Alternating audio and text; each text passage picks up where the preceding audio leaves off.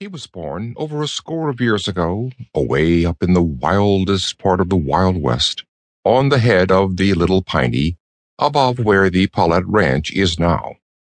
His mother was just an ordinary silvertip, living the quiet life that all bears prefer, minding her own business and doing her duty by her family, asking no favors of anyone excepting to let her alone.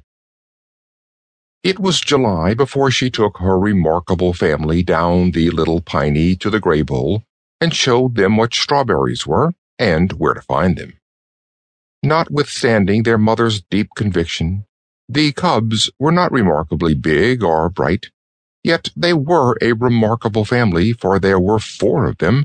and it is not often a grizzly mother can boast of more than two. The woolly coated little creatures were having a fine time and reveled in the lovely mountain summer and the abundance of good things. Their mother turned over each log and flat stone they came to,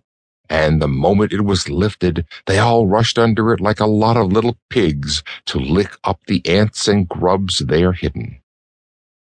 It never once occurred to them that Mammy's strength might fail sometime, and let the great rock drop just as they got under it, nor would any one have thought so that might have chanced to see that huge arm and that shoulder sliding about under the great yellow robe she wore. No, no, that arm could never fail. The little ones were quite right. So they hustled and tumbled one another at each fresh log in their haste to be first, and squealed little squeals and growled little growls, as if each was a pig, a pup, and a kitten all rolled into one. They were well acquainted with the common little brown ants that harbor under logs in the uplands, but now they came for the first time on one of the hills of the great, fat, luscious wood ant, and they all crowded around to lick up those that ran out. But they soon found that they were licking up more cactus prickles and sand than ants, till their mother said in Grizzly, Let me show you how.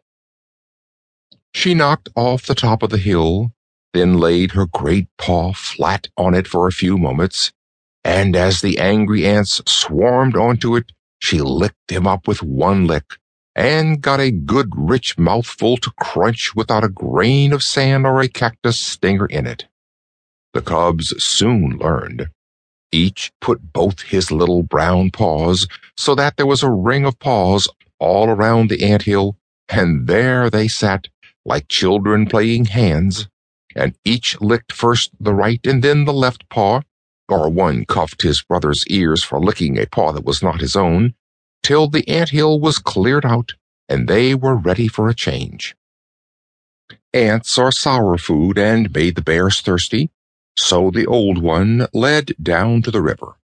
After they had drunk as much as they wanted and dabbled their feet, they walked down the bank to a pool where the old one's keen eye caught sight of a number of buffalo fish basking on the bottom.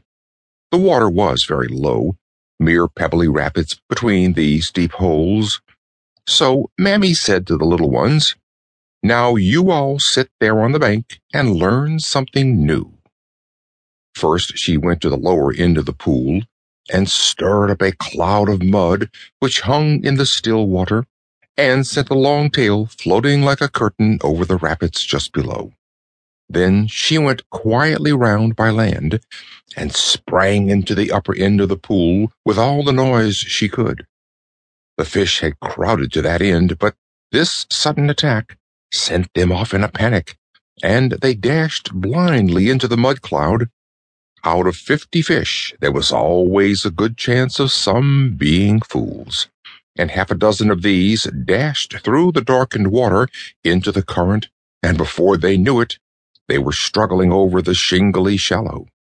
The old grizzly jerked them out to the bank, and the little ones rushed noisily on these funny short snakes that could not get away, and gobbled and gorged till their little bellies looked like balloons. They had eaten so much now, and the sun was so hot, that all were quite sleepy.